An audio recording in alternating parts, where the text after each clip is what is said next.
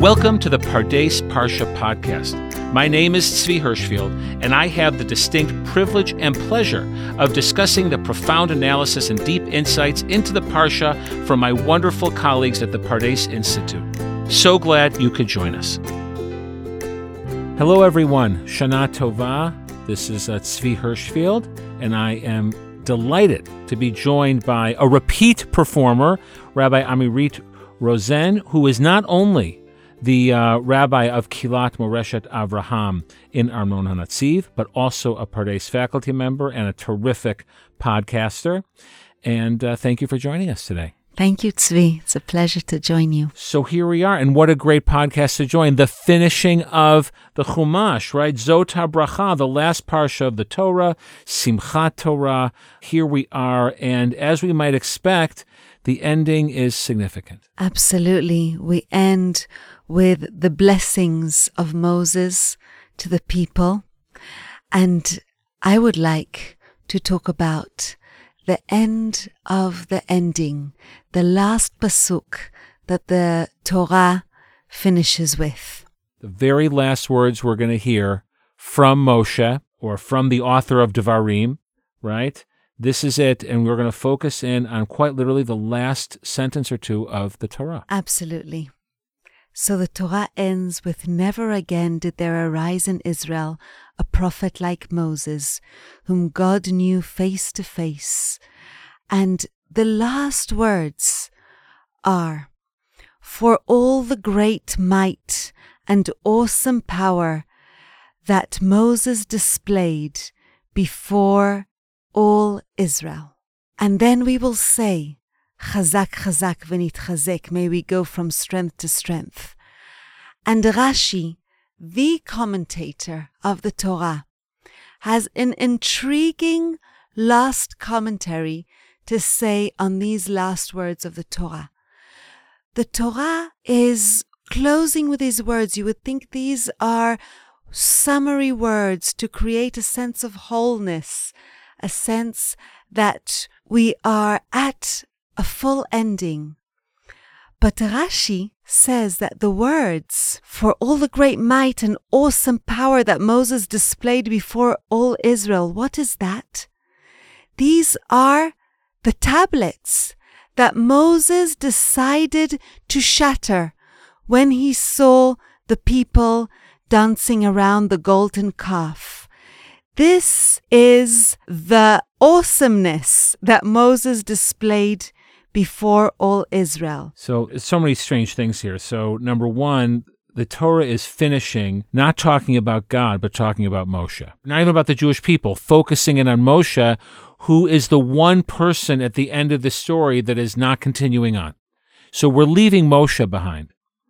And that's how we finish. There's something about Moshe that's very important. And then you're saying Rashi, instead of choosing to interpret this in a more general way, you know, great things that Moshe has done, he actually hones in on a terribly painful episode. According to Rashi, the last line of Chumash is bringing us back to the episode of the worst failure of the Jewish people, the golden calf, and this action of Moshe to break the tablets. Why would Rashi think that that's the last image the Torah wants to leave us with. The breaking of the tablets is so significant because now, as we are ending the Torah, finishing the last words of the written Torah, you would think that it is the words of the Torah itself, the parchment, the actual Sefer Torah, which is the most holy and important religious artifact that we need to preserve, the Word of God. But Rashi is telling us that it's not the parchment, it's not the actual writing of the Torah that is important. It's the meaning that the Torah has, the meaning and importance that the Torah has to our lives. Because the commentators, our sages, needed to explain how could Moshe break the tablets with God's words on them written by God? How could he have thought to do such a thing? Even seeing the people dancing around the golden calf, worshipping the golden calf. How could he have done that? And we're even told in the Yerushalmi, in the Jerusalemite Talmud, that Moshe was holding the tablets on one side and either God or others were trying to take it and hold it back. But at the end, Moshe realized that if he doesn't break these tablets, then the people will just worship the tablets themselves, the parchment itself, the word itself, and not realize what the words of God are calling us to be. Unpack this a little bit. For Rashi's perspective, the centrality here is not Moshe as a passive receiver of Torah, but Moshe as an educator, leader, decision maker who has to decide what to do with the Torah. And he actually thinks that to give the people the word of God now in the state that they were in would be more harmful. So it's very strange. What you're saying is that the end of the book is celebrating Moshe as an innovator as opposed to simply a vessel. Absolutely. The last words are celebrating Moshe as a deconstructor, not as a reconstructor, not as the person who is a vehicle helping us understand the Word of God, bringing to us the Word of God, but celebrating Moses also as the one who broke the tablets, as the one who God says afterwards, Yishar koach meaning that it was the right thing to break the tablets at that moment so that people actually learn the right way to behave, learn the word of God as their call to behave in a kind and just way, not just to worship the Torah. We're not here to worship the five books of Moses. We're not here to worship the scrolls themselves but what is written in the scrolls, the study of the Torah. And what Rashi is also celebrating, he is celebrating our oral law, the understanding of generations and generations of the Torah. And as every generation understands the Torah in a new way, according to that generation's needs, according to that generation's understandings, that is what Rashi is celebrating here. So the breaking of the Torah, it's not just a destructive act of wiping out something that was there before. If I understand you correctly, the breaking of the Torah is symbolically the breaking of an old meaning to make space for a new meaning. It's a creative act, or it makes space for a creative act. In a way, if I take what you're saying to the end, that Moshe believed on some level the people would now need a different Torah than the one that he received from God. And he wasn't afraid to make that decision for himself and his generation. Absolutely. The Sfat Emet brings a Hasidic interpretation that says that if the first tablets were not broken, we wouldn't have received the second ones. And when we think about it, Moses knew what was written in the first tablets. The second tablets are kind of a restudy, a chavruta with God, learning again what is written and rewriting it. And the Sfat Emet says that sometimes our first understanding can be irrelevant to us. But when we are able to reinterpret, to see things with new eyes, then the Torah shines to us again. Then the Torah can be relevant again to our lives. A beautiful saying that the Rashbam, the grandson of Rashi, quotes Rashi saying, the Rashbam says that Rashi said if he could only have written a commentary every year in order to bring the new literal understandings that he himself understands in every year. What I love about that saying, it, may be questionable as to how literal Rashi's commentary actually is, as we know that he brings so much midrash. But what I think is beautiful about the saying that literal meanings renew themselves every day, how can a literal meaning renew itself every day? It means that when the person who is reading the literal meaning changes, then the meaning itself changes. And so, as we change every year, as the generations change, so the Torah renews itself every day. But for that, we have to study and learn the Torah and not just worship the scroll the Torah is written upon. You know, it's particularly ironic because the Rashbam, of course, broke new ground by writing a pshat driven commentary, unlike his grandfather who wrote a midrash driven commentary. And what you're revealing, I think, in a way, is how perhaps for the Rashbam, and maybe even Rashi was confessing for himself, all that midrash had all that wisdom in it, but also it hemmed him in. It prevented him from writing something new. He felt he was limited, perhaps. I have no idea. Rashi did not tell me this, neither did the Rashbam, but that he was limited by the wisdom of the earlier generations and applying that to the verses. And maybe he was telling his grandson, I wish I'd had the courage or the time to really break free of that to some degree and write something new even though it's based on the quote unquote pshat, the awareness that pshat can be new, a simple reading can be new, and that he was maybe bemoaning the first tablets that were weighing him down, which at his point was already rabbinic commentary, right? But that oral law can also be a type of first tablets, right? That the next generation can feel limited by all the previous generations. And then maybe Rashi was sort of confessing, I wish I'd had the freedom to look at all this from a different perspective. Absolutely. And I also feel that Rashi is speaking from a personal level, saying that even his own interpretation of past years is limiting for him because people are reading his past interpretation and understanding things as he understood them. But now few years later, he understands them differently. And I think this is such a beautiful message for each and every one of us. Sometimes we can be limited by the way we have been or the way we have understood something so far, the way people think that we understand something that can be limiting for us.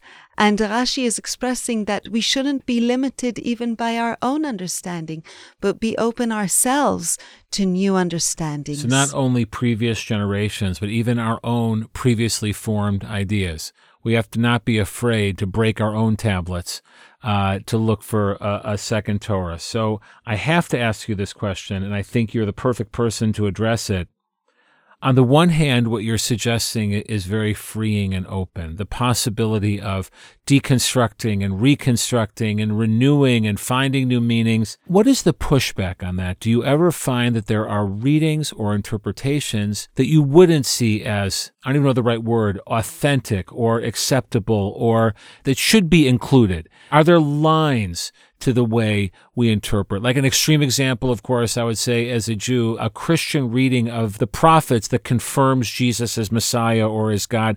For me, I wouldn't be able to include that reading in my sense of Torah, even though Christians clearly would. It's an extreme example, but it sort of helps you understand what I mean. What for you are the lines that help you sort of maintain this, this balance or a sense of not everything is possible in how we read the Torah? For me, the line is interpretations that enhance the kindness of our hearts and minds and our pursuit of care and of peace and of justice. There are also historical understandings, you could say, of how the Torah got constructed, but I'm talking about the interpretations that we take for ourselves of what we think is meaningful for us and what the Torah wants from us. And what the Torah wants from us. And in Tractate Yoma, there is a beautiful interpretation to what it means. You shall love your God with all your heart, with all your soul, with all your might. What does that mean to love God? Does God need our love? And the interpretation that is given there, Yeheh Shem Hashem al yadcha. May God's name be made beloved by you. And what are the examples that are given there? If a person speaks badly to other human beings, hurtful to other human beings, deceitful, then people will say, Is this your Torah? Is this what that person studied? And that is a desecration of God's name. But when a person behaves kindly with all human beings, the tractate is specific there, speaking about briot, all human beings.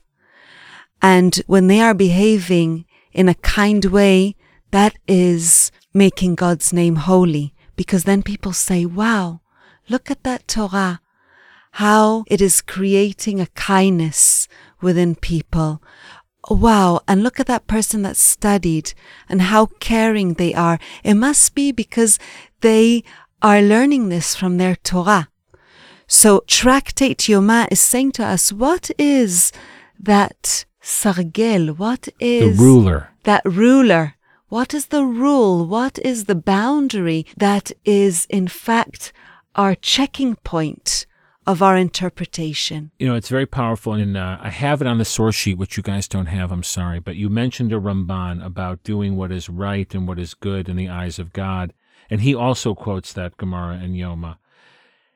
But I want to just push a little bit because I sometimes find people don't agree on what is right and what is good. In other words, sometimes the person is acting in a way that I might find very problematic and hurtful, but they might think, no, I'm pursuing the good. And the fact that you're stopping me is what's making it hurtful. I don't know. I'm sort of thinking uh, all over the place, but what do you do then? Do you ever find you're in a position where you can't even get agreement as to what is good? Yes, as a rabbi of a community, we're often posed with that question because in a community, there are people that the community, many in the community feel that the community and the synagogue is their home and they want the best for their community and for their home and they don't agree about what is the best thing and what is the right thing to do. And as a rabbi of a community, I need to be very respectful and also see with care the people who are part of the community that see the community as their home.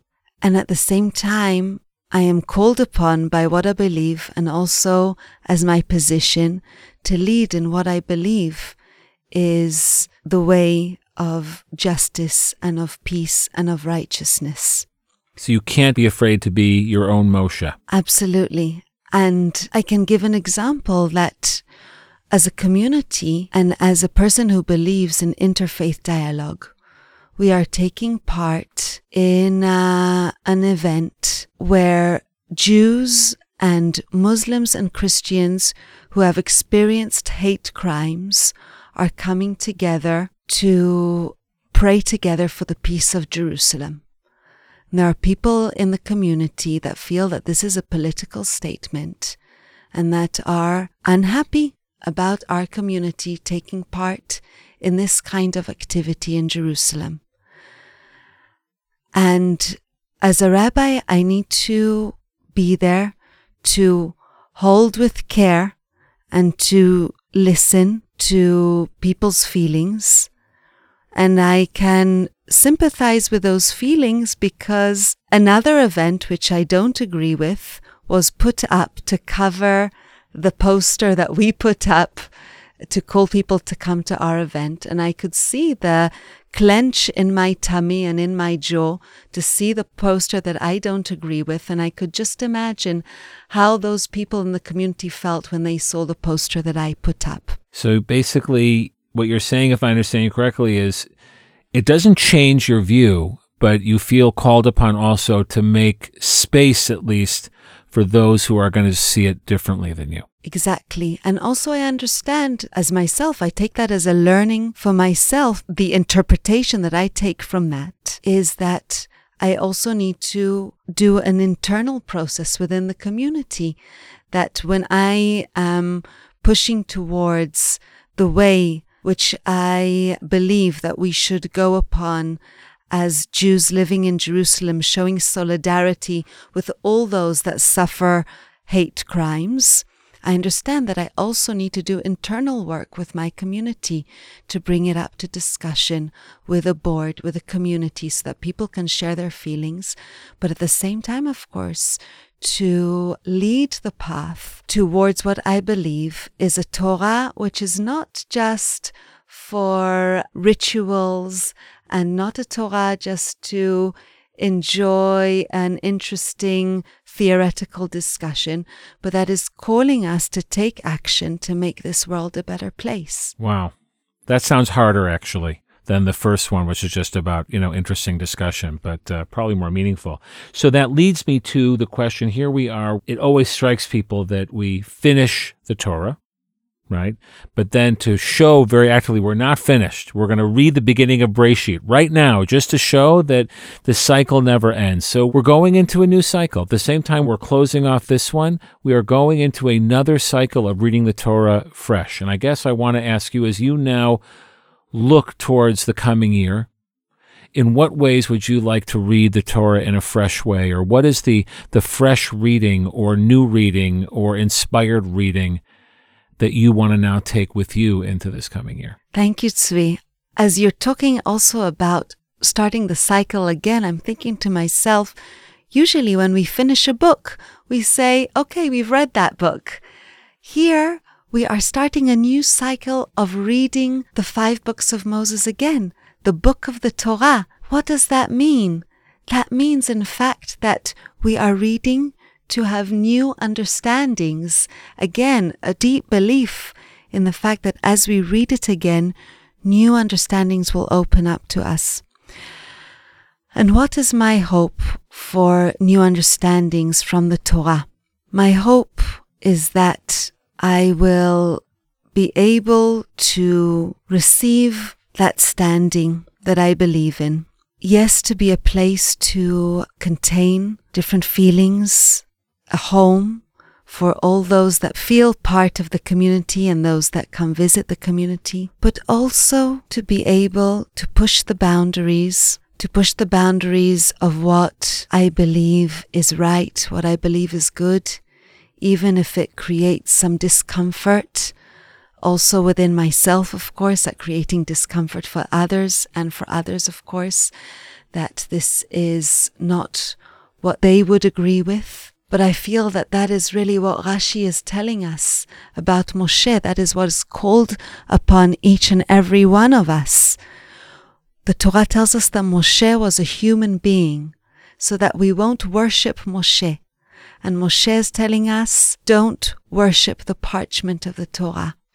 Do what you think is right, even if it may be radical, but if it is done in order to push the boundaries of the goodness of this world, I hope that I will be brave enough and have the standing and the heart to lead as well as contain all the different feelings and to be able to contain the discomfort also for myself and also for others because to create a space that is always comfortable.